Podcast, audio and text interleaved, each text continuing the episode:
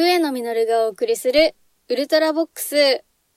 ご趣味はと聞かれたら、まあ私だったら写真とか音楽って答えると思うんですけれども、もちろん写真や音楽は好きだからやっているわけで、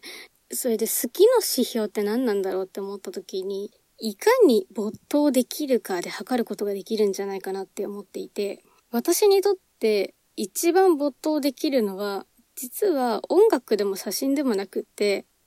機械を扱うことなんですよね。とある方からカメラの検証が面倒だから冬野にお任せしたいっていう依頼が来ていて、こんな無限にやっちゃいますよね。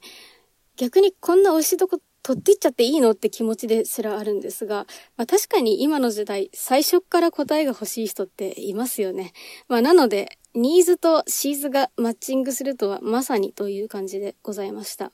私の趣味でもあり、もはやライフワークに該当する音楽と写真に共通するのは、機械を扱うことなんですよね。で、もちろん、あの、ギターを弾いたりとか、歌ったりするっていうのは楽しいんですよ。だけど、エレキギターをアンプに繋いだりとか、フットスイッチを繋げてる時間が実は一番楽しかったりします。カメラだってただシャッターボタンを押すだけでも撮影っていうのはできるっちゃできるんですけど、露出とか絞り値とか感度っていうのがあって、まあ、それをシチュエーションに合わせて設定をするだけで仕上がりがかなり良くなるんですね。その機材、その設定である必然性を探っていくのが楽しいんじゃないのと私は思うんですけどね。今やその iPhone で十分撮れるというふうに言われていますけど、カメラで撮れている十分を満たしているのかっていうところはちょっと疑問なところがあって、それが私にはできないからこそ常にカメラを持っているんですね。iPhone ってプロがあるじゃないですか。プロだとローデータで取り扱えるので、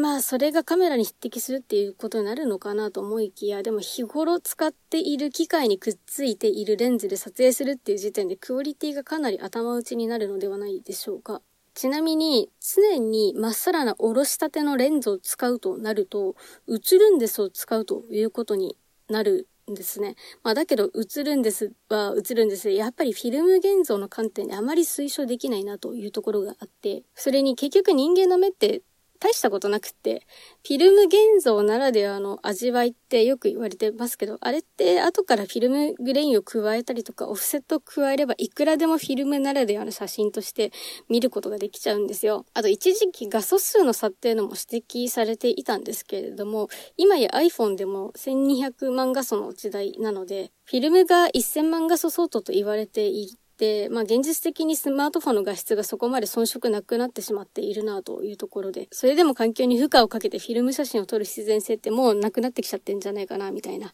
そんなことも思ったりしております。iPhone について写真家目線で一つ申し上げると、カメラのレンズが出っ張りすぎていて、デフォルトで搭載されている水平器が機能してないんですよ。これってつまりソフトウェアの機能を阻害しているハードウェアの設計になっちゃっているんですよ。ジョブズがご存命だったら何て言うでしょうね。なんて思いながら、レンズの出っ張りをやたらに強調させた iPhone の広告などを拝見している次第でございます。それでさ、映るんですのレンズで作った一眼レフ用のレンズで、映レンズっていうレンズがあって、ちょっとネーミングは映っぽいんですけど、ここ最近ずっと気になっているんですよね。まあ、みたいな感じで、カメラと写真と映像についてとにかく持論があるんですよ。実はね、言ってないだけでね。映像を作る仕事をやっていた時があって、で、あの時もね、機材選びはめちゃくちゃこだわっていました。あの、撮影日の前日に倉庫で機材を揃える時が一番楽しくって、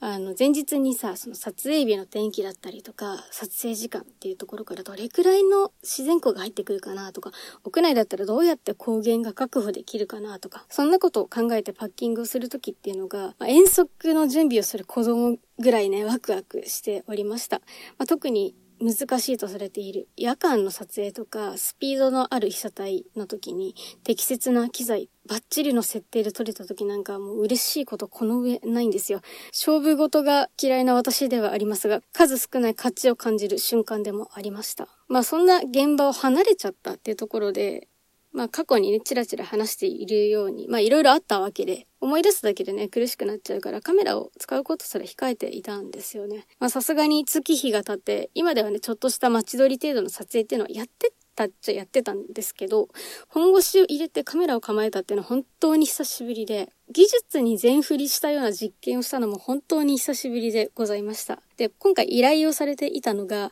とあるカメラを使ったタイムラプス撮影の検証なんですけど、これ、まんまとハマりましたね。あとね、あの、もちろんガジェットもそうなんですけど、改めて写真と映像が好きなんだなって実感しました。仕事じゃないってなると自分が納得いくまでこだわれるからいいなって思ったりとか、もうね、変態レベルで色々こだわった撮影をしてみました。なんていうかさ、街撮りとかだと同じ場所で100枚とか撮っていたら本当に不審者なんですよ。それをね、屋内だと好きなだけ取り放題なんですよね。無制限なんですよね。さすがにアイスクリームみたいに溶けちゃう被写体だったらちょっと話は違うんですけどね。そこまで何か言いたいわけでもないんですけど、強いて言うなら、くだらない理由で好きなことから遠ざかるのはやめよっていうのと、変態レベルで追求できる分野があると、やっぱりすっごい楽しいんだなって思ったっていうお話でした。お相手は私、笛野実がお送りしました。それでは次回のウルトラボックスでお会いしましょう。